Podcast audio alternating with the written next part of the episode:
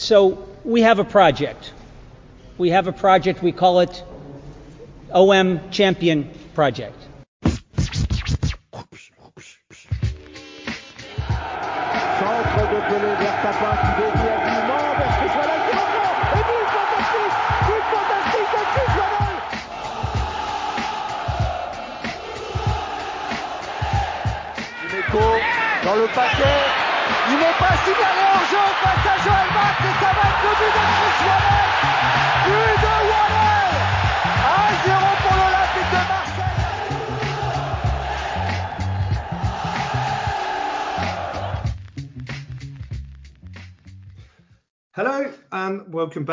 To the Marseille View. Uh, it's been a couple of weeks. Um, there's a lot of games, a lot of stuff, and as as usual, apologies for not doing this more often. Um, but here we are, and we're back to cover the recent games and some of the news. Um, it's quite. We're, we're going to have a bit of fun with the format tonight, I guess, and try and do it chronologically. So We'll start by covering the Monaco game, um, and then was the end of the Mercato, and there's, there's some funny stuff to cover, uh, but also some interesting signings, and then Nantes and Nice, which were our last two games. Joining me and helping me is Alex. Welcome back. Hello, hi everyone. Good, uh, Happy good to to, be back. back. Yeah, you've been traveling, Yeah. mate. You've been what? Argentina. Colombia, Colombia Ah, and yes. Belgium. So uh, a bit of a difference of style between the two countries. But yeah, been tra- tra- traveling a lot for for work. So uh, but I brought back a Colombian shirt, Colombian scarf, like a proper footique. So uh, all good. Well, as long as you didn't bring back fucking Luis, Luis Suarez, we're all we're all good, mate. It's all good. Um, and Charlotte, you, you you know you impressed us so much last time, um, and you were the only other person available tonight. So welcome back. Good to have you back, buddy. that's, that's a great introduction. Thank you, Ben. You, you put, I felt like Vitinha yesterday. I'm so good to start again. yeah, throwing you in the deep end straight away. Um, yeah, exactly. You boost my confidence just now.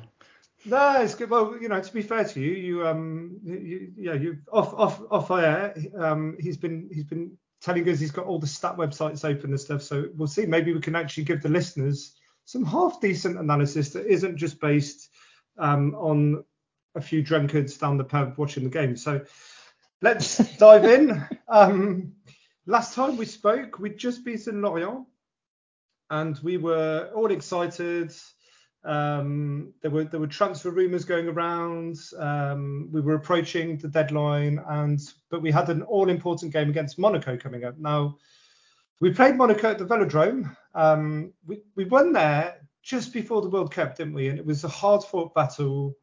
Uh, Kolasinac got the winning goal like 30 seconds from the end of the game, and then it- was a difficult game, and Harit went, off injured, but but it was sort of like Monaco, one of those annoying teams that, that always give Marseille a difficult game. I found in recent years, um, and it, it was no different, right? Um, it was a one-one draw in the end, but the, the first half was dreadful. I think it was probably our worst first half for months. Um, they were all over us, and and I feel if if if it was 3 0 Monaco at half time, it wouldn't have been undeserved to be honest, because they just they, they created so much, and we were nowhere to be found in in response.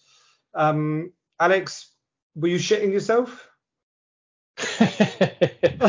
um, yeah, I mean, look, the, the first half were, were, was difficult. I think one of the key things that you know the the better team, you know, the Monaco and and and Nice later on have seen is starting to find a way to play us. Obviously, we're a team that really is strong on man to man, and so you know, and and we press so high that we tend to leave a lot of space. So what we see with Monaco, where they've done so well in the first half, is you know they, they spread the team wide, but they, they spread also you know very long on the pitch. So our pressing is difficult to be as compact. And what they do Monaco with a bit of you know technical skills from the like of of uh, um, Ben Seghir, for instance, or Ben Yedder, they, they find these guys you know, um, uh, with like a long pass or a straight pass right down the middle, and and then these guys with the technical skills find their fast guys in counters like Golovin and Diatta and so on, and and it was extremely dangerous. Monaco had like three, four, five chances. like this in space just because they've they've been able to beat our, our press by the way they they spread the pitch and because of their technical skills and and they had the speed up front to to create some some danger so um, it was really difficult and in a way when we talk about Nice later on it's a little bit the same way that Nice, Nice approached the game people really want to you know suck in suck us to their side of the field um, and then counter us with you know some speed and uh, creating creating some some good opportunities. So um, it was difficult, and then in in the second half. Um, we came back with a lot more intense press and we didn't let them, you know, uh, having the time on the ball and came with a lot, lot more dynamism. And I, I, we we equalized um, straight away in second half and um, end of the day was a deserved draw. You know, each team had their own half. Um, you could feel we could have had a penalty, and and overall we had maybe the better chances, but you know it, was a hand of our uh, I think eight games winning streak, and it was a draw yeah. against Monaco against a good team, and you, you could say it was kind of a fair result. It, it, was fair, and, and I think I'm going to say it again. I think it's probably the, the sentence. If people have been listening for a few years, I, I, probably the sentence I've said the most on this show was a game of two halves. Um, it was, um, I think, Blanco, and, and this was this was interesting. So Pau Lopez was uh, had a, a, slight injury, so didn't play. Um, Blanco saved our bacon in the first half. Um, he he seems, I mean, I, I, don't know why a lot of people seem to, to not rate him or whatever, but um, he, he's a really good keeper on his line. Like he will save shots, but his distribution is obviously nowhere near Lopez. But it's hard to compare because Lopez is, is really an, an outlier. Like he's in the top European goalkeepers for, for distribution and playmaking. So um, it was it was defended. The defending was was torrid. Um, we were under pressure a lot because there just seems to be a lot of, of issues. Um, Charles, I mean, just your, your overall thoughts, similar to Alex. Yeah, I think Alex described the situation pretty well. Um, I think also it's a game where Tudor reacted accurately and made the right subs. I think in the first half, everyone started to complain about Guendouzi. We all know that he can run a lot, but it doesn't with a lot of challenges. Plus, it was a game where we try again to play under as a right fullback or whatever you want to call it in this in his role. So Tudor quickly reacted in the second half, took Guendouzi out, switched Nuno to the right side. They brought uh, Kolasinac a bit forward, and Balerdi came back at the back. And with once again with Balerdi, Kolasinac, and Nuno, we're starting to win those challenges again, those one-one that Alex just described. So I think Tudor made the right uh, subs at half time, and Very then we true. played we played our game again uh, in the second half. Plus they got tired and I think it was Gigot and Kolasinac. I think it took them like two or three big tackles to deal with the Ben Seghir issue. Like once at the first one and then the second one just after the second line. So that was pretty good. Um, yeah, so and once again, I mean, Alexis Sanchez has just been outstanding the whole game. I mean, just oh, man, he was that, that so was... impressive second half. Like, I feel like he was Alexis Sanchez. He was everywhere. Arsenal. He was everywhere, winning challenges, back pressing high. Just it was just outstanding. So yeah, it's kind it, of it's um, one of the um, few performances that as a Marseille fan I can I like individual performances. I mm. i guess I'm gonna always remember. Uh, it was just everything, complete player. La, La Grinta, as we say, beyond beyond his ability, it was just the, the mentality is like that's what you want to see. You want to see ideally every one of our players, but even if it's just two or three of them at the Vel, like the the, the, the stadium was going crazy every time he touched the ball, which was like because he was just winning it back and then launching the counter attack. So it, it was, I mean, and, it was, yeah, it was. He dropped back, didn't he? I mean, just just to, to bounce back off what you you both said, and it's it's right, and and Tudor has has been quite good at this. Um, not only substituting personnel, but the system tweak. I mean, Nuno Tavares um, we, we, they were having a lot of joy down the left side in the first half, so he put Tavares on the right, and that blocked Caio Henrique. But but not only that, but because he he's left-footed, he obviously drifted inside quite a bit, and it was um, it was a huge problem for Monaco. I mean, despite yes, you, some people would expect for some unknown reason that he'd he'd score two or three goals uh, because he got into those positions, but his athletic and technical ability is is is above average of Ligue 1. That's great, but he he changed the game. Um, Balerdi had a great appearance. Like he just stabilised the back line and um, was was always positive with his passing.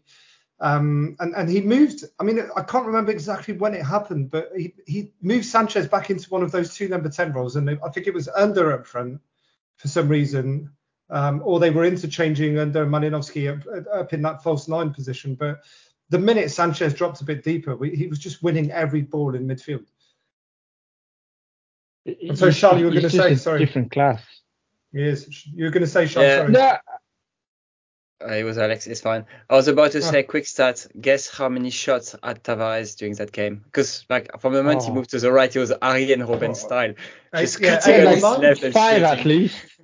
Five at least, no? no? Yeah, five at least. Yeah, you're far from the number. Eight, nine. Oh really? Nine shots, three on target. he, was, he was non-stop. no man, no, it was, it, was, it was, a decisive change and it was good. I mean, this this is why. I mean, like Tudor, he's done well, right? Personally, I feel he's done really well and stuff. And the results and and, and the style, we, that's what we want in Marseille is, is fighters, warriors. But but he he he showed a bit of intelligence there because Clauss was back, right? I mean, Clauss was. I don't. I know. I don't know if he was in the squad. No, Clauss wasn't ready. No, he wasn't for Monaco, and, but for Nantes he was. But but he put yeah he, to to move Tavares of all people Tavares on the right. Um, you sort of go that's ballsy, but also he he just knew that that would not only nullify their threat, but that we needed someone to drift a bit more inside into the middle of the pitch, and it paid off. So. I, we know he's learning and stuff, and, and you know he makes his mistakes, and we'll talk about that when we cover yesterday's game. But some of the stuff he tries is fucking ambitious. I respect that. Yeah, I remember remember that game. The first half actually we had a problem because we had Malinovsky on our you know right uh, right half space and then Under as a right wing back, but both of them are lefties and both of them are coming back on their left and then trying to cross us on. So it was extremely easy for uh, Monaco to defend. They knew that nobody, or, or, or in very few occasions, uh, would one of these guys, you know, try to run through the line to cross with, with, with their right foot. So basically, we kind of nullified, Monaco was able to nullify what is usually our strength, which is that right side, because we had Malinovsky and Under, you know, both doing the same thing basically. And I think the switch to put Tavares there, who can play both feet, um, and he can he can run through the line and cross with his right.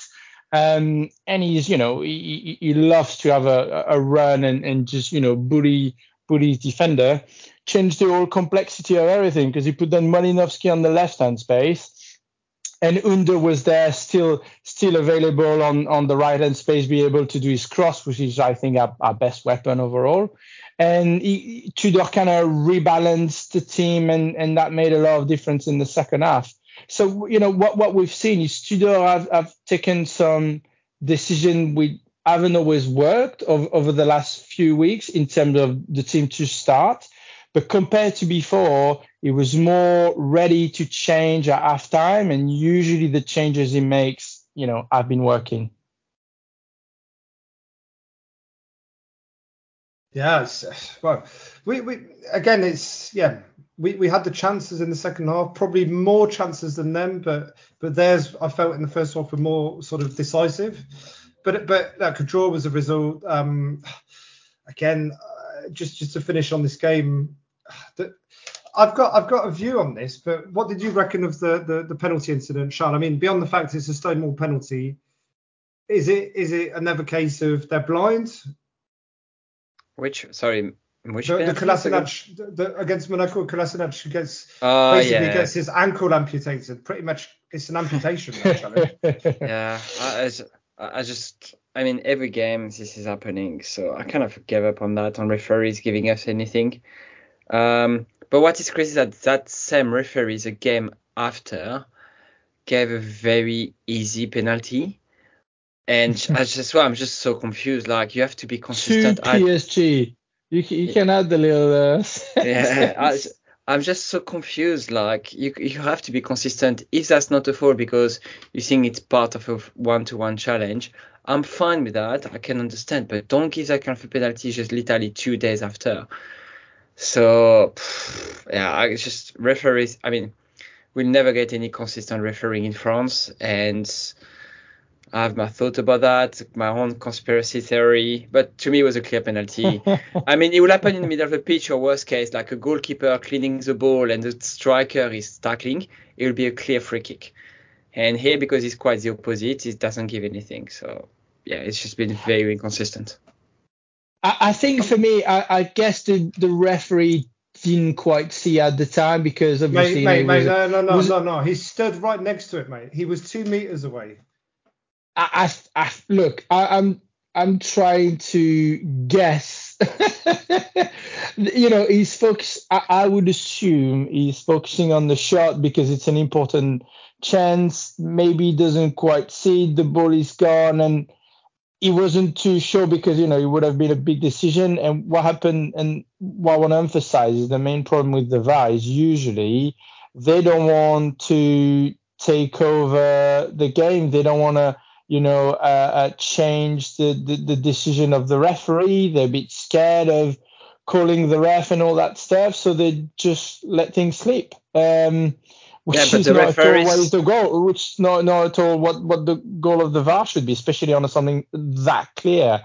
Uh, but I, I, think it's that kind of, you know, uh, uh, um, uh, pride of the referee with VAR come in and overjudging them and so on. I think there's a lot of you know complex relationship between the VAR and the referees in general. Well, uh, the, the, big problem, and this is still the case, I checked because I wasn't sure because I was hoping they changed it. But Liga, Liga, right, get this, is the only European league where I mean, I don't know quite how they rate the referees in other leagues, but I know that this this doesn't come into account. That if they if they are overruled by the the, the VAR, the VAR they get negative ratings against them, and that means they could, lo- well, they could find go. themselves refereeing in league the, the next the next week. So that is well, here you um, go. that is completely stupid. It makes no sense. And, to, and they should use it, and they should be encouraged to use it. Just imagine exactly. that. Just imagine the atmosphere in the changing room after that. Like the guy, the VAR, uh, the referee at the VAR just overruled his, his friend or his colleagues, let's maybe not friend, but his colleagues. It's just like, yeah, I fuck you up but really nicely today. You're gonna get a negative rating thanks to me. Yeah, it's gonna be a great yeah. atmosphere in the change room after. mean, so I'm- they can't do that. I, I well, it would be different if the, if it wasn't the case of the ratings, but but that is shocking. I think that that is just makes no sense that they are discouraged from using. Well, they're not discouraged, but they're blatant. Basically, they know that if they use it and they get overruled, they they they they lose points. But um, I mean, personally, I I, I don't. I, say this all the time again on this show, but I, I hate going into the conspiracy theories and stuff. I think they're just incompetent. I just think they're shit. But I think with this case, I will add, if this is any other player, if this is Neymar, he is on the floor for 10 minutes and the stretcher comes on, and that forces the referee to go and look. Um, and I think the, the, the lack of sort of, of um, you know, the, the, the, the over honesty of, of it being Kolasinac, he, he you know, he's, on the floor, but he gets up very quickly. Um, and that, we all know how they work. They work for intimidation, right? And, and if that's PSG, uh, Nasser Al Khelaifi is on the pitch screaming at the ref. Yeah. Like, look at the state No. of Neymar's ankle, you know. Um, and I think that, I think that does play into it as well, without excusing the referee and the VAR incompetence and whatever happened. And, and one last thing on that point as well, and I, I won't dwell too long on all the VAR stuff because we have a lot of football to cover. But it is also, I think, the media, which are, you know, we, we all know a lot of the media, you know, Canal Plus, Bein Sport, and so on, have been or are linked to PSG and so on. So, and and every time, let's say that there's a 50-50 decision go our way, there will be a lot of talk and judging on the referee, you know, and and I think it's harder for a, for a referee to give us a let's call it a 50-50 penalties because he'll know he'll be judged on TV non-stop for the next hour after the game. What if it's for PSG? I don't think it's the same treatment, for instance. Um, and I think that is also a bit of a part of the problem. But anyway, let's move on. We have a lot of football That's to talk about. Yeah, yeah, I was, I was cool. I was refraining from being conspiracy, but you've gone full PSG conspiracy. That's fine. That's fine. As long as it's not me, that's cool. Um, but, but as you said, so moving on because yeah, chronologically, so Monaco, Monaco game was on the Saturday night, and the end of the transfer window was on on the Tuesday. Now, to recontextualize, we signed Malinovsky, and then the whole there, there was this, and we, we debated it on, on the show, didn't we, Alex? Early January with Steph, and I think with Charles, with you and Stefan last time, the other Stefan last time, which was, do we reckon that we need more of a nine or more of a ten to replace Harit? And um, seemingly because of, of what we'd discussed, uh, Charles and, and with Stefan when, when we last recorded about Dieng and the Dieng affair, and you know the fact that there seems to be a massive fallout after his really poor appearance uh, in the cup against Rennes and um, his poor attitude. So suddenly it was it seems to have been decided after the Monaco game, well certainly before then, but but it seems to happen very quickly. Um, it was confirmed that we were in for Terem Moffi from Lorient, who had scored against us the week before, um, who is a good player. Um, and then it's like, okay, so we're going in for him, but Nice are also going in for him, and so it seems that we'd hijacked the deal um, because we didn't we'd offered to include Dieng in the deal, um, and there was a lot of back and forth, and it it quickly emerged within sort of 48 hours that apparently he wasn't going to go anywhere, not even to Nice, and then there were loads of rumours of Premier League clubs coming in at the same time that we went in, but we apparently had the upper hand because they absolutely wanted to replace him with Dieng. I mean, do you guys have a view on this whole situation? It was pretty pretty hilarious, I thought. I mean, first of all, I was happy we were in for a striker, not not just a, a ten, but also it was just it, it, seemed to happen very very quickly that it was it was going back and forth, back and forth, back and forth. Yeah, because... look, um, yeah, go on, mate. No, go go uh, go ahead. You started.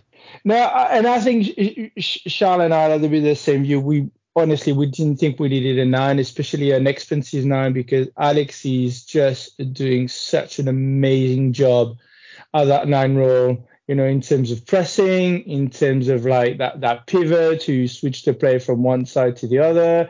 You know, taking the ball under pressure and just finding the pass to to open up the the, the play. And you know, basically with Dieng as a substitute, usually press as well and you give that kind of speed that you want up front. Didn't really think when you did a nine, and if anything, you'd want someone who would be another ten, but maybe you know uh, on on the left side of uh, left hand space and so on. But then obviously Dieng Dieng came out in a game and against Rennes in the cup and just did fuck all for 25 minutes, which was totally shocking. And in that case, yeah, I think the club wasn't planning to buy a nine and then go like, shit, well, actually, Dieng is not ready. He's not the solution. And then we only have Alexi. And, then we are really light at the nine position. And then we went full in for Moffi, which is he's a beast. You know, straight away you put him in, he would bring something. He, he would be available. He would score goals. He's, um, he's used to Ligue 1 as well. He knows the used league, to 1. You know you will be able to sell it to the EPL in two, three, four years time, at least at the same price, even if it doesn't work out that well. Um, but then Moffi seems like he has agreement with some people he knew um, at Nice, and he felt like he was going to be the, the main player at Nice and so on. And so he decided to go for that shit club instead of us. okay, fair enough. At least you know he, he, made a decision based on on views and feelings and relationship more than just money, and and instead going for the EPL. And then we decided to go for that young Portuguese potential who looks like 12 years old, but he's um, he's very dynamic. He seems like he can shoot well and so on, uh, but he's still very we'll, raw. We'll, we'll, come on to him in a sec, but just to, just to finish on the whole the whole Moffi thing, Charlotte, you, you say your piece, and then we'll, we'll, we'll basically yeah. what happened. Very quickly, I think it's. I mean, because it's a Marseille view, we're going to take the Marseille side of the story. I would say Ribalta and Longoria still were still pretty pissed off about what happened last summer when Nice came at the last minute and hijacked the deal with Southampton, I believe. No, it was Leeds. It was Leeds. With Leeds for Dieng. So they were like, okay, now to, Moffi is pretty much done with Nice. Like Alex said, he got the guys. He knows at Nice he wants to play for Nice. But Lorient's going to have to find a replacement. So why don't we come and suggest Dieng and force Nice to extra bid us? Because Lorient does have to go very far to find a replacement, decent replacement ah. Dieng. So don't I think, think, it's the case, mate. You really? I, I, I, I think oh, so. Controversy. we yes. were ready to put 30 million, thirty No, million no, package for no. that dude. No, I, Alex, thi- I yeah, think the Nice, package- Nice were keen were on 20 millions. Then Marseille came and be like, you know what? We, We'll give you we- 20 plus Dieng. I think Exactly. That's what happened. yeah, exactly. yeah, which And- is like thirty, which is thirty. But that's which why is Nice had 30. to put Yeah, but then that forces Nice to pay more, Alex. That's what Charles is Yeah, saying. yeah, yeah, but I, but I, you know, if Moffi would have said yes, we would have, we would have done the deal. But I think Of at course, the end, I mean, of course, but but if a that, club- that gives Lorient an option to say, well, if you really Exactly. want him, or So that's Marseille, you have to match Marseille's offer, right? Yeah. that, that's what Lorient said. I think Lorient it's said, just a player we No. wanted. I think it's a player we wanted, and and you know, we No, had our, so. at some point didn't want to come. We we are we offered shit. I mean, Longoria went all the way to Lorient to talk to Moffi to convince him to come. Like we were all in. We were, I we think. were, but I guess, but I guess the part of it was we, we knew that Lorient had already been interested in Dieng, right? So it was it was a, a pretty. I mean, we've always had good relationships with Lorient. I mean, Labrune started this ship with Loic Ferry. Uh, we, we we signed Amalfitano, Morel. We signed a few players from them, and then we gave them a few of our ship players. But it, I mean, it, it made sense to try. Um, I guess, I, I guess from from Charles' point of view, I agree. It's interestingly what usually tends to happen is we've seen it with OM, right? Is that we we get interested in a player, Ligue 1 player, and then Lyon or Lille or Monaco came come in and offer more money, or, or they're, they're just in a better place sportingly than we have been in recent years, and they and they raff- they get the player. But I, for once, it was the opposite, where where Longoria and Ribalta saw an opportunity and probably called them and say, hey, we're looking to get rid of Dieng. Uh, we know that you're talking to Nice about Moffi. We're interested. How about we, we put something together?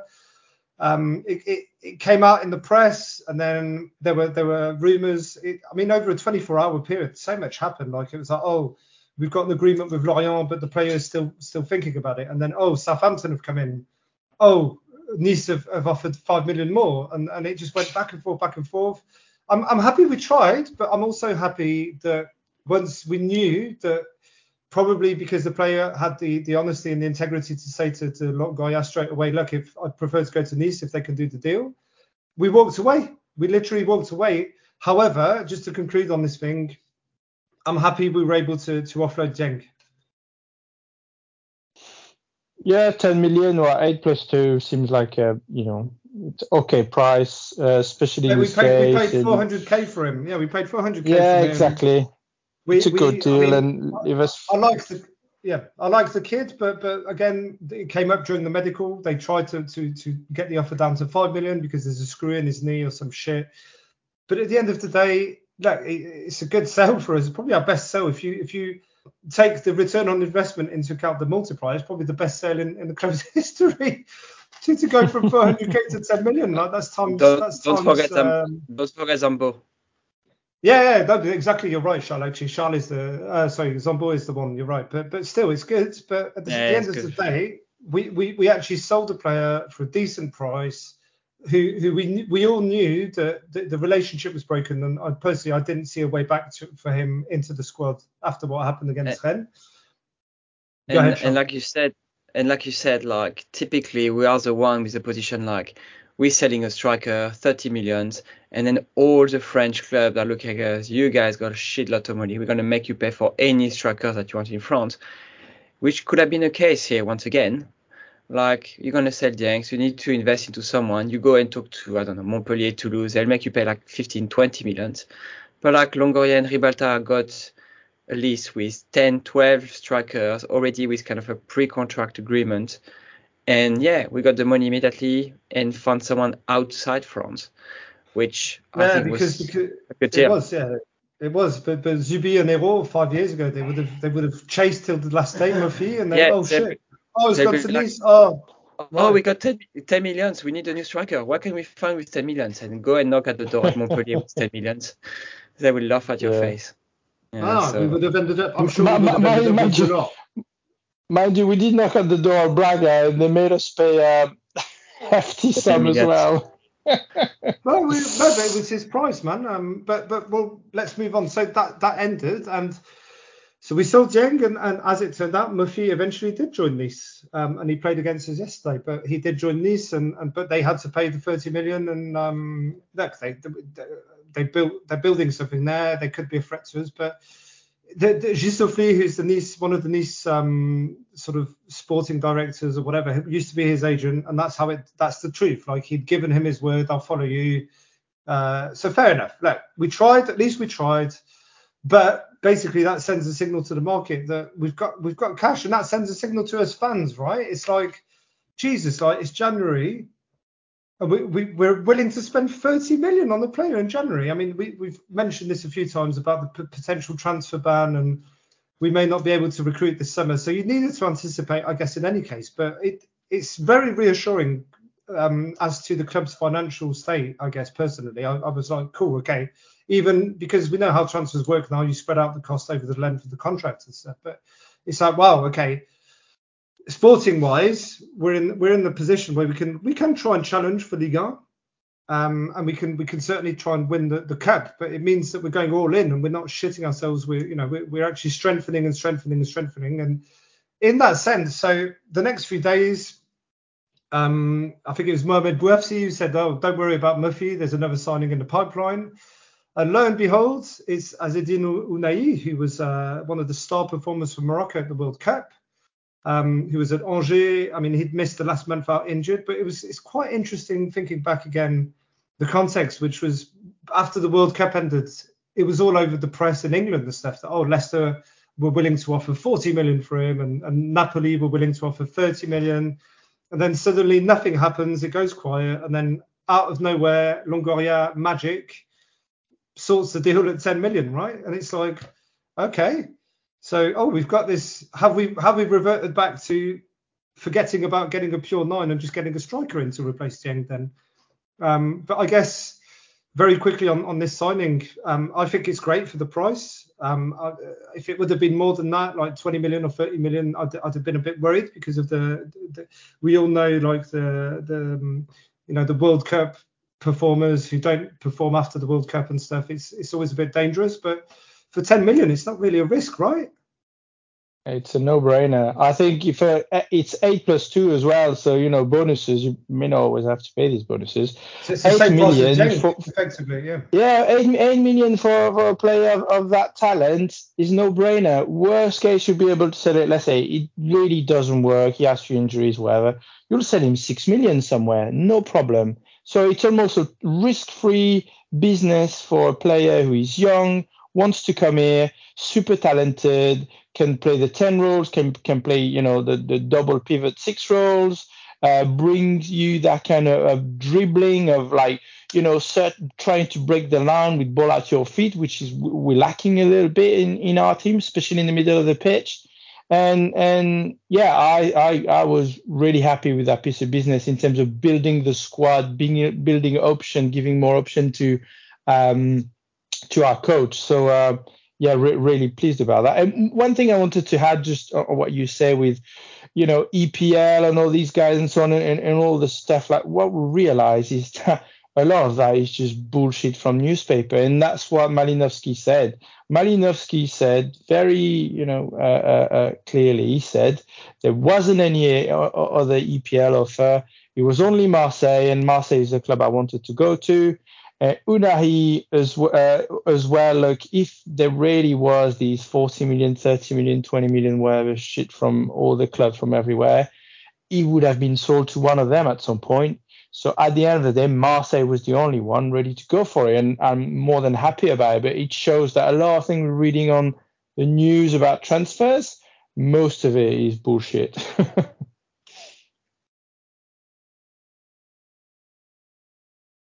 Uh, Charlotte, at some point you're going to have to just take the initiative and not wait for me to prompt you, mate.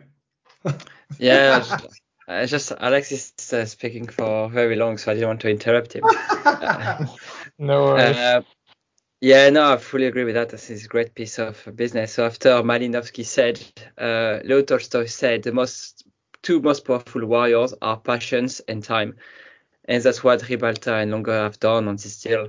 This is like, yeah, agents, I guess, proposing Ounahi bit everywhere because Angers is such in a shit situation, about to get relegated. I think they lost 12, they lost 12 games on the row, something like this. 13, so 13 now, yeah. 13, bloody hell. So they've just been waiting, waiting. Yeah, Barcelona is coming, apparently a loan option, blah, with no, I mean, not an option to buy. And yeah, at the end, Angers was like, this is the only, like Alex says, this is the only offer on table. And in terms of planification as well, I mean, we kind of all guess that Guendouzi might leave at the end of the season. Apparently, Aston Villa and um, Unai Emery wants to make Guendouzi's new uh, Parejo in Aston Villa. So, I mean, in terms of planification, his succession is already planned. Um, Harit's going to come back. The two are really good mates. So, yeah, like Alex said, it was a no-brainer, great piece of business, great price. It's a bargain for the, I mean, such a player. Now we're gonna have still always have the question around a player being so hot during the World Cup. Can he deliver? Can he keep on delivering? But at that price, and on top of that, they've been scouting the players for like a year. So it's not like the World Cup has changed their mind. It was already on the card. So they got enough data or information about the player, yeah, which make he, them like. He, despite the heat yeah. of the World Cup, he's going to keep delivering at a higher level at Marseille. So no brainer. To me, that's the best deal we've done over the winter. I mean, I love Malinovskyi. The Vitinha deal looks very interesting, but to me, that's, that's an amazing deal we, we made with Ounahi. Yeah, to get to well again, just so yeah, to get him, uh, despite all the hype and all the rumours and stuff, we, we get him for actual, his actual price. I think he's not worth more than that personally, so that works. And um, just to finish on him is the uh, the, the, the whole apparently the role that I mean Harit played in, in the whole thing. You know, he revealed in his press conference the other day um, during the World Cup, Harit flew out after the, the before the, the semi final against France and basically said, "Oh, let's have a chat." And it was it was nothing to do about the World Cup. It was like, mate, don't hesitate, come to Marseille. The atmosphere is great. You know, there's really ambitious squads, um, and we we you know, you'd make the right decision. We're building something, and and the, the coach would certainly love to have you and stuff. So it's good. It's good. Again, that not so long ago, we were in the shit and we were signing shit players, and and we didn't have much of a project to sell them. And suddenly, even our own players are now going to their teammates saying, "Bro." You know, it, it, I don't know if the rumours with Barcelona, Napoli, or, or, or Leicester, the Premier League are true, but you should seriously consider OM because it's it's actually could be a good stepping stone for you and and it's a very credible project. So that was a good thing and, and hopefully it delivers and we'll, we'll, we'll go to the Nantes game next very quickly but he scored against Nantes. So he's sort of already won the hearts of a lot of us and that's it. Just to finish on the transfer window, um, Ounahi happens and then uh, yet again, Mohamed Bouhafsi and other sources say, no, no, guys, Marseille is still in for a player, and it is a striker. Um, and there were a few rumours. Um, uh, there was Azmoun from Leverkusen, the Iranian international that apparently Longoria has always been a fan of. Um, there were a couple of other rumours as well. Some some guy, some kid from this Norwegian club. Uh, it, there was just classic Denmark, style. Right? It's like yeah. Not not yes. Italian. Denmark. That's it. So Denmark, but uh, but it was all over the place. And then suddenly, Vitinha, and it's like, oh, who's this kid, right? And all of us are like YouTube. Uh, it's like, whoa, okay, he's on. We're watching Braga every weekend, man. yeah, shit. Sorry, that's what I meant to say. Sorry, sorry, sorry. Um, no, but he, yeah, it's 13 goals in 17 games. Looks in form. Has a has a, a um, release clause at, at 30 million euros. You're thinking, oh, okay, um, and, and, we start talking to him, and then pretty much the very same day, it's like, okay, you know, we, we Braga willing to negotiate, but fucking Southampton have come in, and then Brighton have come in, and then it's like, oh, I think all of us, this was on the Monday night, so the day before the deadline day, all of us are thinking, oh, fuck's sake, right, Premier League, here we go, yet another one where the, the club who's 16th in the Premier League can outspend Olympique de Marseille, who played in the Champions League this season, and it, it, yeah, you don't know what to expect. And then very quickly on the Tuesday morning, I was I was in a work meeting, and all I could feel is my phone going mental in my pocket, and I'm thinking, whoa, whoa uh, this, this, something must be going on. And the minute I walk out the meeting, I sort of knew, I suspected. I was like, oh, maybe it's something good. And then I see all of your messages, Alex, Charles, and the others. I'm like, fuck, he's chosen Marseille, and, and he's boarding a flight to Marseille and it's a striker, and it's like, whoa, okay, shit, we've, you know, we've, so we spent 13 million on Malinovskyi, 10 million on Ounahi, and now we're putting in, I think it's 26 plus four for this this kid, and it's like, Whoa! Okay, so he's chosen us over the Premier League, and we've we've spent the money, and again we're going all in, and, and Longoria and, and Ribalta are, are backing their coach, and it's very exciting. Yeah, look, I, I think you know he, I think we we overpaid compared to what his current level is on the pitch.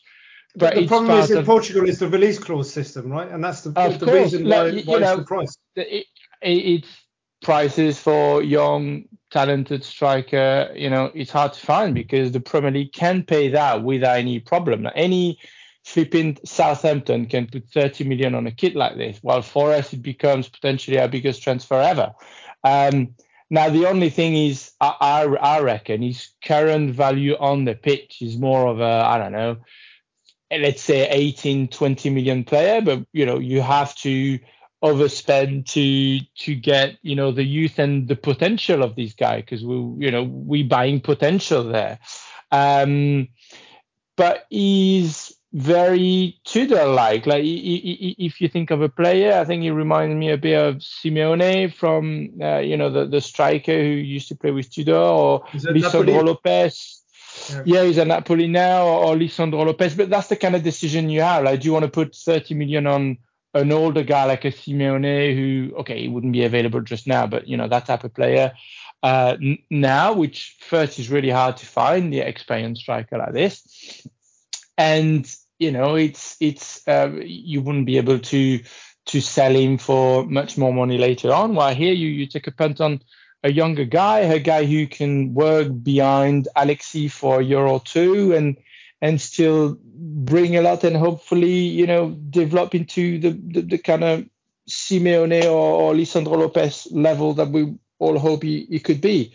But he's definitely he's quick, he's strong, he presses he seems to have a good shot. I'm not sure his first touch is amazing, but you know, something they can work on. And look, Alexi would be the best coach you can ever dream of. So look, it's rare for us to put so much money on a player. It's exciting. It's it's risky. It's not as as a you know clear cut as a Moffi. With a Moffi, you know what you have, and you know that you you'll be able to sell. Here, it's more of a gamble because I think we were we were put under pressure and go like, oh yeah, we, we need to do something. And this kid is talented, and we just went for it. We pulled the trigger, and it's just exciting to see how we're going to develop. So, um, you know, we'll talk about Nice later on. Uh, hasn't been perfect, but he, he has all, the tools to do well with Tudor. Yeah, I guess Charlotte, Charlotte, your time to shine because you, you've got all the stats, websites, and stuff. Like, I think you were the one on the group who posted to all of us, like the WhatsApp group, about shit, he's like an Alexi clone in terms of his his defensive runs and his tackles and in the final third and that type of thing, right? Yeah, I just mentioned planification. I mean, you can see Alexi having another one year, two years uh, in his legs, and Vitinha learning from him, potentially being paired from time to time. Uh, but what I really like is that profile is Vitinha is, I don't know if you know a, a, bit about him, but he's a late bloomer. He was not expected to have such an amazing career and such a progress, amazing, he made a lot of progress recently, pretty much for the last 18 months. He was almost got called at the World Cup. But more importantly, he got all the soft skills that Longoria and Ribalta have been searching for, all the people have been recruiting, hardworking, super professional, working hard, pressing hard, thinking about the team first before their own personal case, which kind of also decrease the risk of a complete flop. So yeah, it's expensive because Braga is potentially winning the title this year in Portugal.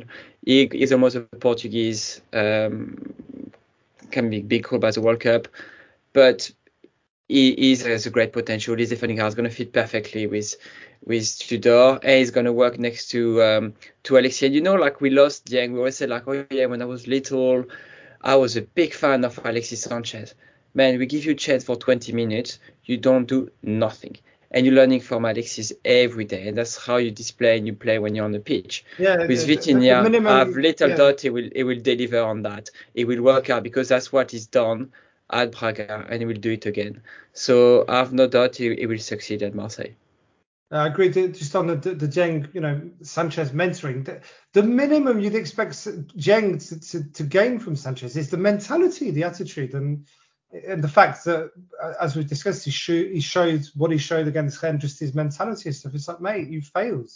You, you, I don't, I don't think he's cut out for the top level, but we'll find out. And he's not our problem anymore. But just, just to finish on on Vitinha and the Mercato, I guess it's, you know, we spent a decent amount of money. So first of all, I'm, I'm reassured about the financial state of the club, and we're obviously going all in. And if we qualify for Champions League, we won't even be worrying about these, these this money we spent in this winter. But it's more like for the last since Gomis left, we've we've gone in half measured on strikers. We've you know we've we've we've taken Germain and then it's like oh le grand attaquant that whole summer and we end up with Mitroglou 50% of Mitroglou in the last day, and then it doesn't work out. Or Mitroglou was okay, but it wasn't you know the, the the sort of step up we expected, and then the next summer the same. You get Benedetto, and you're like, yeah, he's good. He's come from Boca Junior, but he's 28 years old, and he's just come back from a knee injury, and he's 12 million again. And and the whole the whole sort of last five, six, seven years has felt like we've you know we've we've gone for the the, the, the easy fix or the or the half good, but hopefully he comes good. But if he doesn't, at least we wouldn't have spent a lot of money on him. And that's the, the reality with strikers is that there's either 10 million strikers or there's 30 plus 30 million plus strikers and 10 million gets you a safe pair of hands and 10 goals a season but if you want potential and you want a, talent and you want quality it's minimum 30 million and i'm glad that whether it works out or not i think uh, alex you mentioned it it's the same with unai the, the sort of profile is that you can you can sell him for at least for what you bought him for because he's still young. In a couple of years, if he flops, then you can at least recoup your investment. But but what if he comes good and he explodes? And it, it, that's, the money you need to spend. If you want quality, you need to invest. And again, it's a lot of fans will be thinking, oh, 30 million on a 22 year old unknown Portuguese guy, whatever. But if we quite if he gets this Champions League, we won't. That money's already paid for. The transfer's paid for. So is Ounahi's transfer, and so is Malinovskyi. So it's it's ambitious and it, it makes sense to me. And I'm happy that the, the club are, are showing ambition and hopefully Longoria and Ribalta's success from last summer with the signings continues. Um, and we now need to, to move back to the football. Um, so all of these amazing signings happened. And the next day we were playing Nantes last week away at their place. Um, they were missing a few players, but I think we've won there often in, in recent years, but it's never been easy. Um, and we came away with, I felt, a pretty comfortable 2 0 win away. Um, they never really threatened us. Um, I think at the beginning of the game, we, we, we were a bit nervous and they were they had a couple of, of half chances and stuff. But as soon as we took control, they never really threatened us. And we, we came away with a pretty comfortable 2 0 win with, um, who was the first scorer? Under, yeah, it was a bit of a weird goal where, um, again, to Tudor's benefit, you know, Clauss was back this time. He was back in the squad, and he still started Tavares on the right. And Tavares on the right led to him creating the first goal for Under by, by drifting inside and playing a free ball. Um, the, the sort of hit Under, then hit the defender, went past the keeper, but a goal's a goal. And then uh, Clauss came on, and he then got a, a I thought very impressive assist for for Ounahi. I think it was his first touch. Just plays it through to him perfectly, perfect pace on the ball, and Ounahi skins the player, um, gets a bit lucky with with with the, one of the touches, but then buries it perfectly. Um, good good performance. Pretty or, or, was not just just not up to to a standard to to threaten us, Alex. Yeah, first of all, I think our, our, defenders and defensive midfielders have really controlled the game really well. Like we, we've been really good on, you know, counter pressing. As soon as you lose the ball, boom, we are then in, in getting the ball back. Um, we haven't been amazing in the first half uh, with the ball. We've been really good in terms of, you know, keeping not under pressure, but we haven't been too good at, you know, passing the ball around and switches one side to another. It hasn't been, you know, really a good flow with the ball in the first half. But then in the second half, you know, he switched uh, Tavares, who started on the right, switched him on the left, and straight away Tavares came in, brought some speed, and delivered that pass to Under in a through ball, which which made the difference. Um, and I think, if I remember correctly, I think he brought Guendouzi in instead of Malinovskyi. So Malinovskyi in the first half, he was on the left-hand space, and you know the guy is usually on the other side because he wants to use his left foot to come in and, and shoot. But there's Under there, and Under is on form. Um, so he replaced Malinovskyi and brought uh, Guendouzi in, and Guendouzi helped that you know fluidify that midfield and we were a lot better at passing the ball from one side to the to the other, and then we were creating more chances overall. Um, then after I think that game there was a bit of back and forth, and we were we were starting to you know uh, defend a bit a bit lower, closer to our goal, and playing counter attack, and Nantes had a bit more chances, and we we had a lot of good chances from uh, close from. I can't remember exactly. I think there must be one from Alexi, uh, Payet as well. we did some crazy shots. Um, so you know, we we didn't decide to do let's say like last year and try to control the ball and do passadis and kill the time. We're just trying to play a counter counter game, and at some point we found a way to score. It was pretty much on the last play of the game. Uh, Ounahi scored. Uh, you know, showed his, his his full talent with the ball and his dribbling and as I was saying before, I thought it's something that we really missed since uh, the injury of uh, of Harit. He's, that kind of guy that can go in there and dribble and create chaos in, in a defense just with ball at feet. And just they did a you know marvel touch, scored that goal, and he was overall a very controlled performance, dominated. Um, our defender, defensive midfielder have been amazing the whole game, and then we had enough talent in the attack to to to make them pay. I think the big difference from the first half to the second half is the attitude of Veretout and Rongier.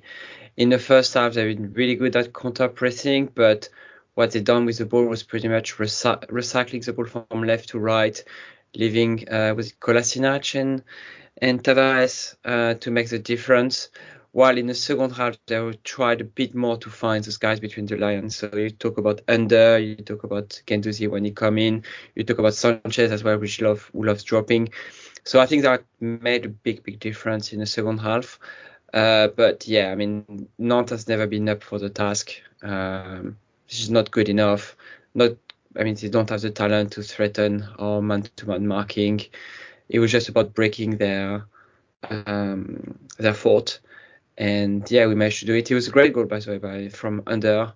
Uh, once again, amazing activity during the whole game, uh, running left to right, starting as a right full back and coming back with a very wing back, and just he's been outstanding again during this game. Um, he's yeah, he's been our most consistent player now since uh, we came back from the World Cup. So I, I guess Alex gonna love that comment.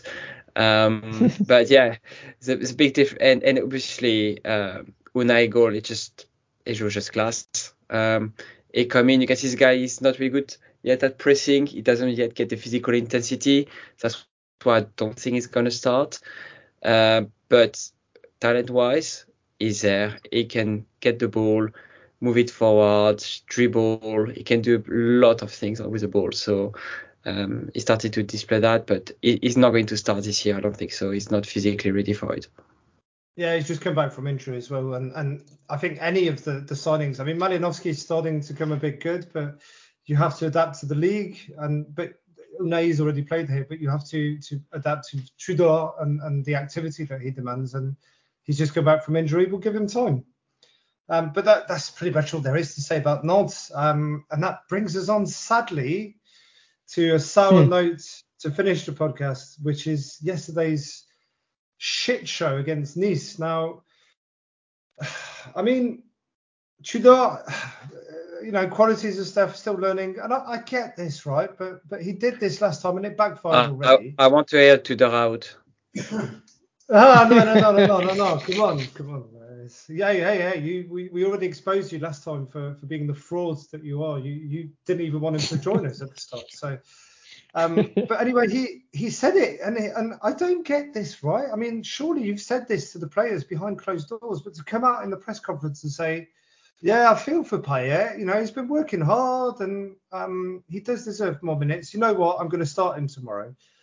And it's like, I mean, you can imagine that, that he's had this chat with Payet, and that's fine and stuff. But but why, first of all, disclose that to your opponent? Yes. And then it's it's like what I don't get, and and we can we'll go into a bit more detail on this game in a minute, but it's like if you're going to rotate, because we're playing PSG on Wednesday in the Cup, right? At home, okay. But if you're going to rotate, we're playing Clermont and then Toulouse next week, and it's that's the time to rotate against some of the Totally. weaker teams. Totally. And to, to, to not only, I mean, Payet, okay, fine, but but what I did, I understood even less was starting Vitinha and starting and taking Veretout out. Um, I mean, it's not nothing against Guendouzi, but but Veretout and Rongier have been the constant and have been the balance and spine of this team. And and it just I, that was the one that made the least sense to me was was taking out Veretout because straight away you know that you're gonna Nice to you know whatever people think of them they've been in form and in the last 10 games they're one of the, the top five sides in Liga in terms of results and it's like whoa guys like that it felt like we were underestimating them slightly so um first of all just your feedback on, on the lineup guys very quickly were, were you as surprised as I was Go on, Charles. Uh, yeah. Um, I, yeah, everyone was surprised. Uh, but I think it was kind of a farewell to Dimitri Payet. He wanted to publicly back him. He's a good guy. So far this season, he's not been complaining. He's been on the bench. So, guys, I'm going to let you know he's a good guy, so he deserves us to start. But I think that he knew it was over. So I think he just put Dimitri Payet under the under the train. Oh, you're, you're, you're, you're, you're, yeah, yeah, yeah. I'm liking this. Keep going, keep going.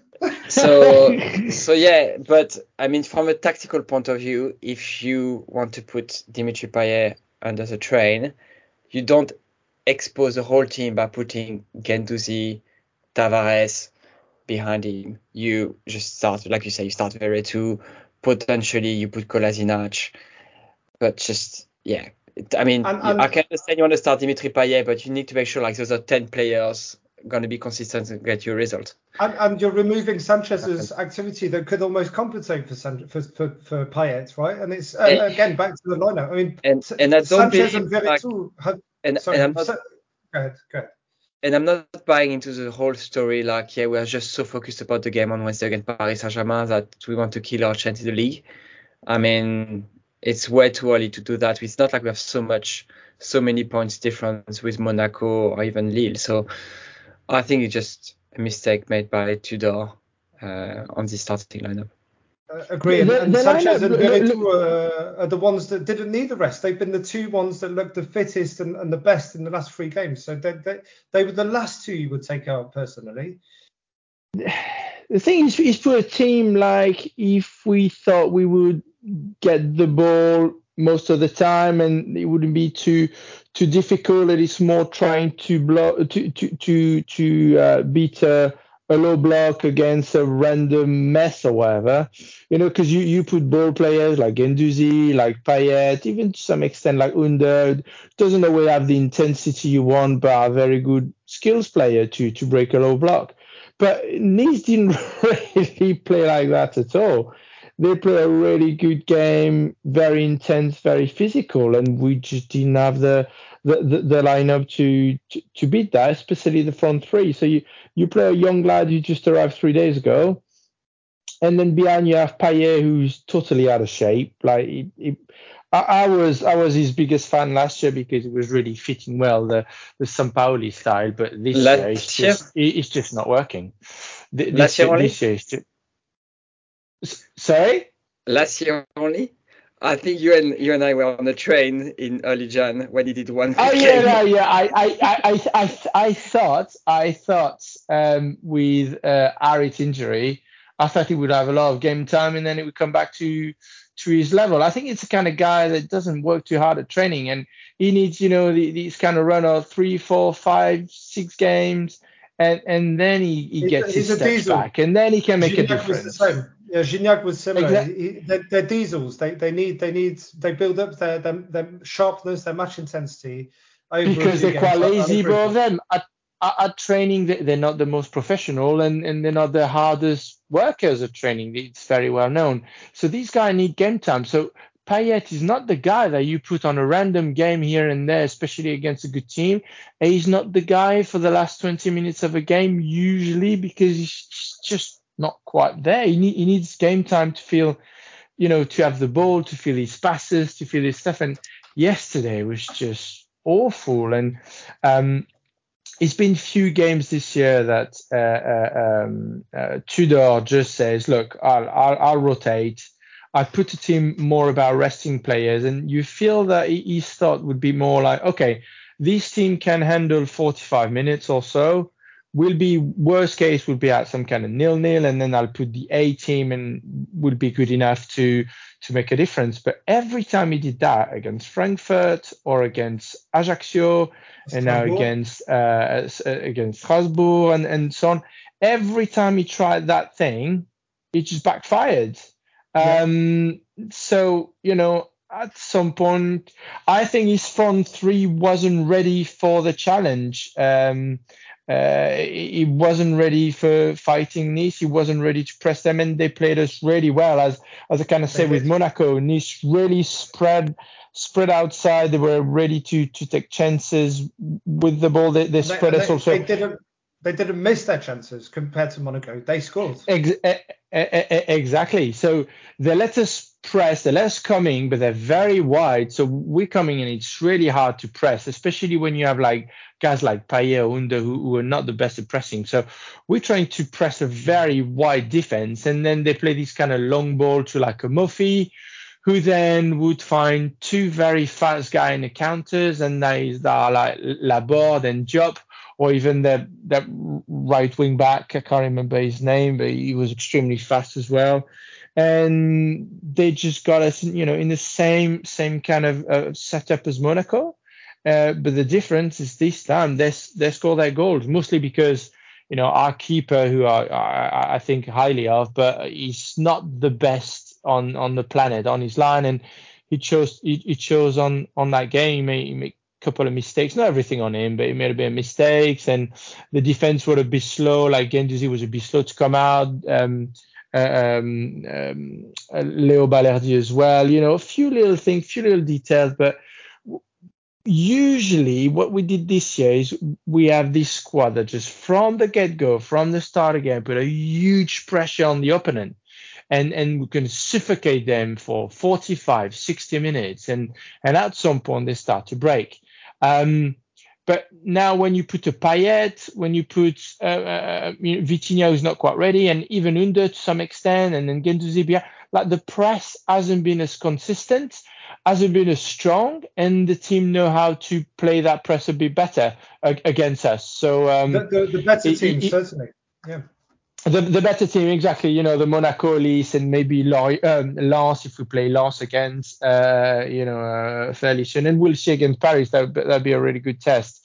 Um, and then you in the second half, we, we come back and you you put Alexis. Uh, my secret little pleasure is seeing Alexi press, especially against the goalkeeper.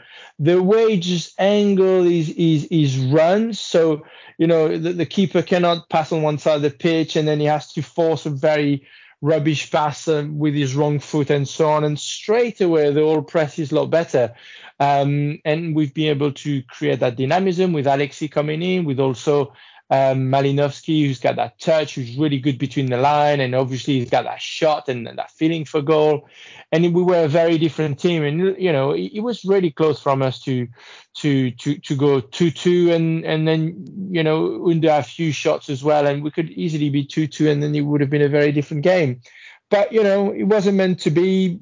Nice had quality. They they they won that game as you know sometimes we we won the, these kind of games with a bit of luck. Where this time it was Nice, turn, and you know it is what it is. I'm, I'm not too worried about that game.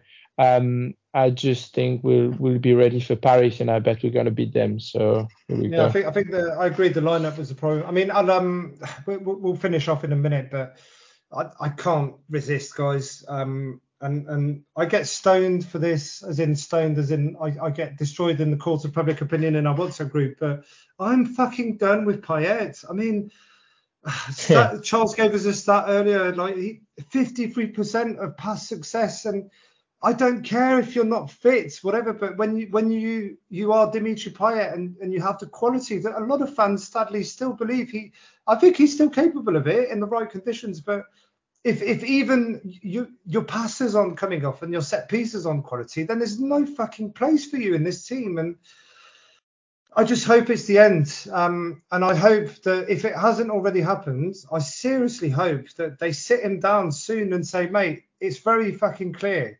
your legs are gone, your body's gone, and even if you haven't been a dick and you haven't been crying about not playing and you haven't leaked stuff to the press and not tried to blow up the dressing room, it's over.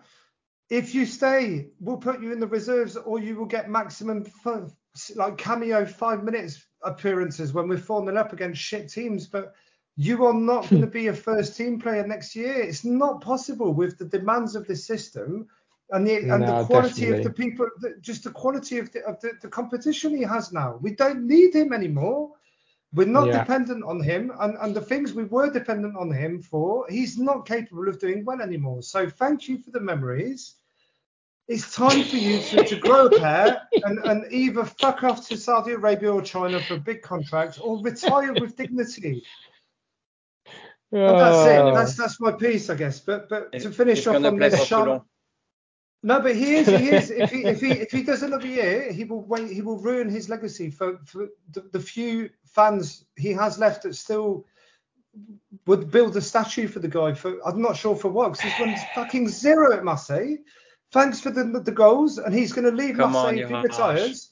The you're only harsh. trophy he will win if we don't win anything this year will be a Puskas trophy for that goal last year against against um, the Greek team, and that will be the only trophy he has in his cabinet at home. It's sad. I guess just to finish off, Charles, um, before we, we, we, very quickly preview PSG, is um, is it for you, like as Alex said, do you think it's an accident purely caused by the lineup and, and underestimating yeah. Nice, or do you think it's it's a sign of, of a bigger problem? No, I mean it it was an accident. Uh, we got it wrong with the starting lineup. You have two goals to come back. It's just impossible. But we almost came back. I mean, the goal, the action just before the 3-1, is Alexis Sanchez shooting a goal, and typically that's a 2-2 and not a, a 3-1. Um, the only area of concern is our man-to-man marking.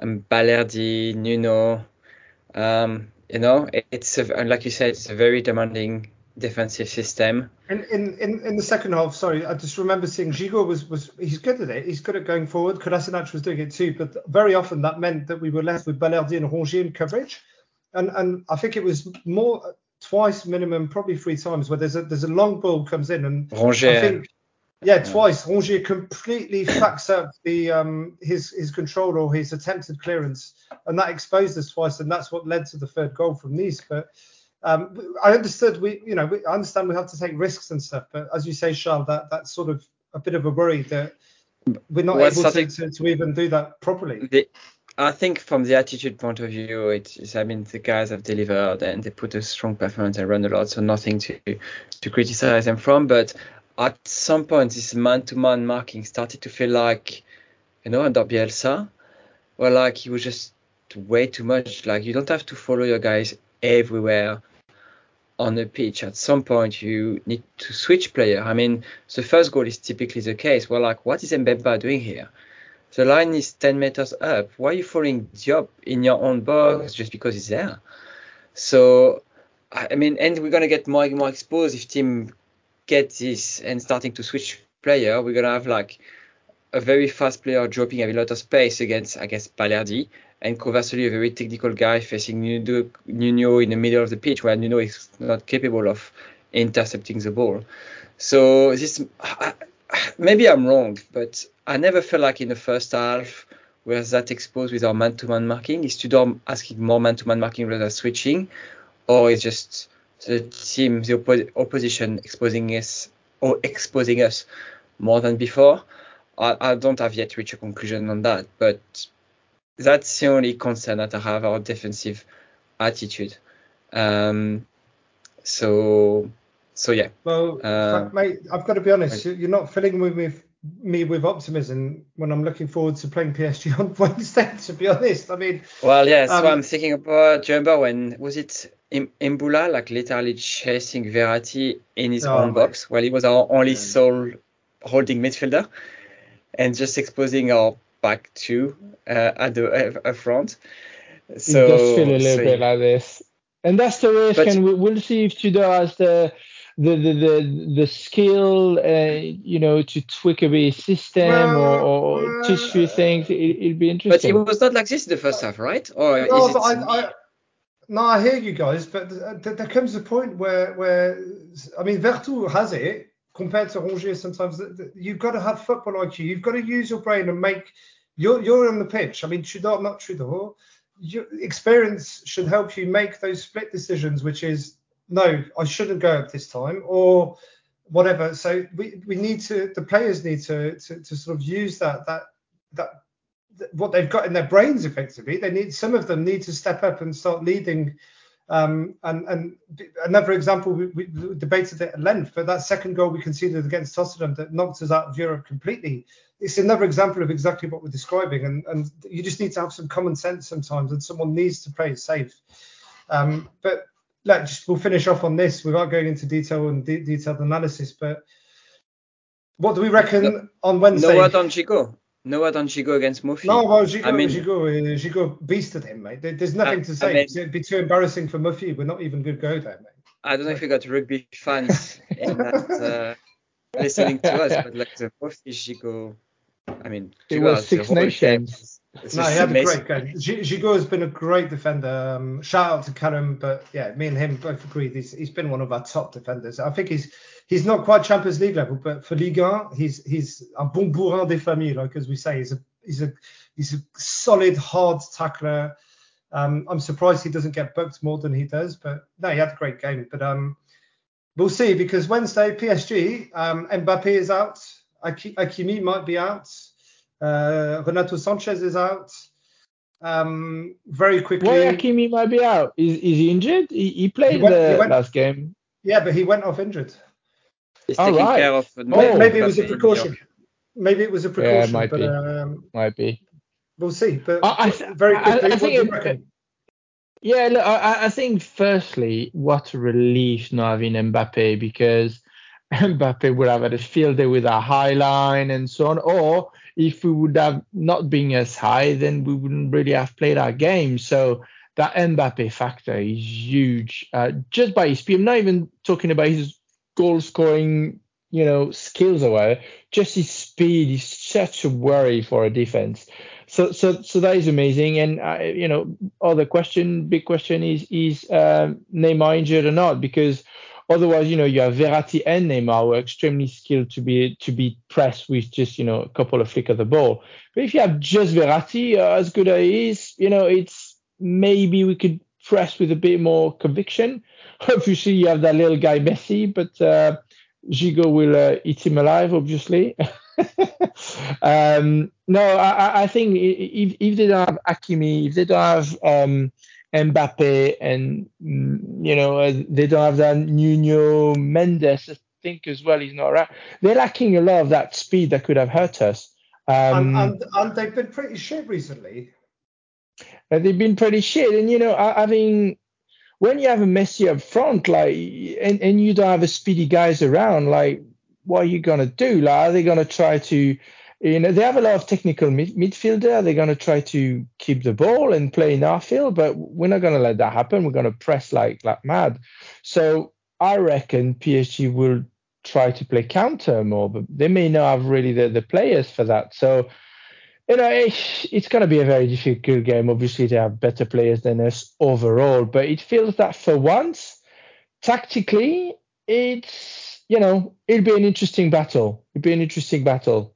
Uh, they, don't have that speed up front, and, and that gives me a bit more confidence than normal. And, and we, we have the better sort of well, theoretically we've had the better run recently in terms of points and wins. We're the, we're the confident team and they're not in theory, right? That could play as well. Charles, anything to Yeah. add? Yeah, I think we're gonna physically hammer them. I mean, it's one week before Champions League Bayern, and the guys are thinking about it definitely. So it it's I mean, and we just lost one, so we want to bounce back quickly. I guess Alexi now a good bit fresher legs as well as Kolasinac. So I think it's just gonna be, I mean, it's just going to run over them, and we're gonna make them be pay. for- brutal. yeah, it's be gonna be brutal. brutal. Uh, now the question is coming back. Ben is about the ref. I mean, I hope that the ref is not going to Oh, start fuck's sake. whistling everything. But if the referee is really trying to give us a proper game where we have physical challenges and we can play our game, then I think we might uh, get through that uh, that round. So um, we'll see. so fingers I mean, crossed, yeah. it's- and yeah, the thing is that crossed. Guess. Go ahead. No. Go ahead. La- last thing I wanted to add is that I think we're going to get the ball uh, more than we can expect, and Galtier is likes his defensive attitude and protecting his goal, but the players, the Paris Saint-Germain players, don't have the attitude to defend and work hard. So I think we're gonna have is they're gonna they're gonna leave us the ball, but we're gonna have more space than we expect. So it's gonna be about being clinical as well, Exactly. Um, Totally. Totally. but we'll get the, the chances definitely. We need to score the chances. Yeah, I mean, I, I yeah, finish off. I agree. Uh, it's the first time you want to be optimistic because the signs are there and the dynamics there, and, and they're missing Mbappe and all of that. But yeah, you And never Payet know. but, um, sorry. and Payet won't be playing for the first yeah, time. in exactly. years. Yeah, Payet, fuck's sake. Um, but more than anything, um, I think Tudor. We, we showed this at the first the first game there, and for whatever reason, the result and stuff. But Tudor won't shit himself. It's his way or the highway. He has one system for, for better or for worse. We know this now. And his expectation and message to the players will be, guys, there's 67,000 people in the Velodrome. Uh, we can we can actually ruin their season and, and really destroy them mentally if we if we go for them.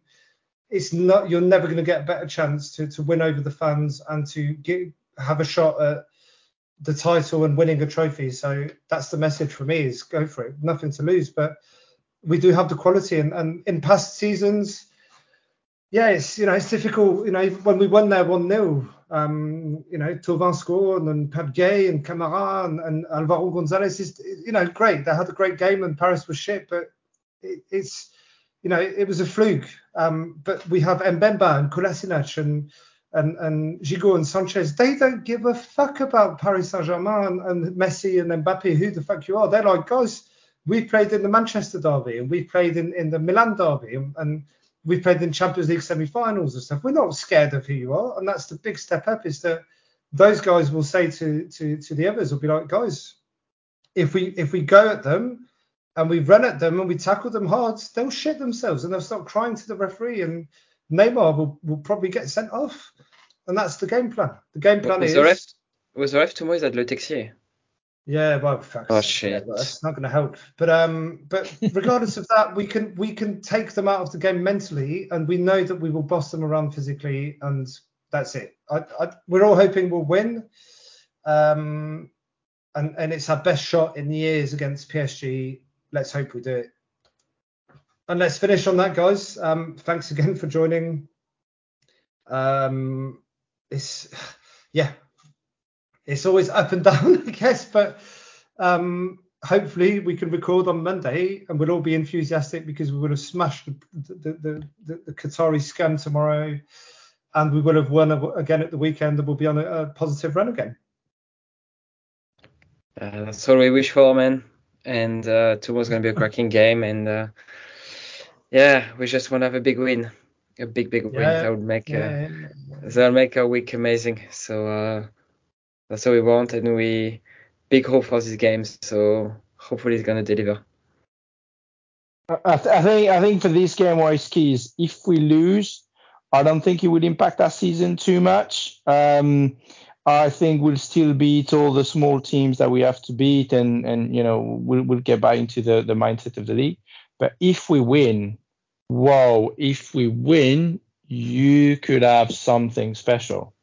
Ah, Um, c'est- so, totale, yeah. as we say. Hein? total and uh, you know I think the player are gonna feel it. It will remind me the the Deschamps year, Deschamps year where season was kind of average and then you know we qualify for the final of the League Cup and and since then we were unbeaten for months because everybody was so excited to win and, the title. And especially, um, especially beating beating Bordeaux, who were who'd beaten us in the league for two years, where we were. Yeah, we were and it was about Bordeaux. It was finally, and he, yeah, it felt like it was the transition, right? It felt like finally we're above them psychologically, and it's our turn this time.